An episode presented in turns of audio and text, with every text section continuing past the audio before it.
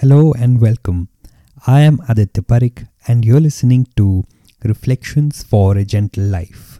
In this podcast, we talk about various aspects of life and the lessons I have learned in my first 30 years. This one is about love and its appendages. Uh, if one were to make an analogy, love is like pure gold. To take structure, it has to mix with something. Love, for its expression, uses appendages, different for each relationship. Between family, it is attachment. In romance, it could be desire. However, we often let the appendages overpower love itself.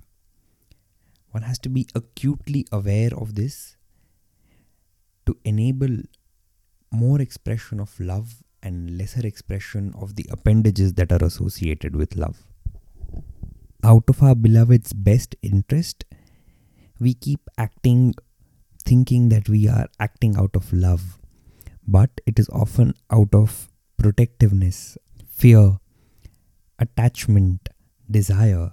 And no, this is not love because anything that is not freedom is not love.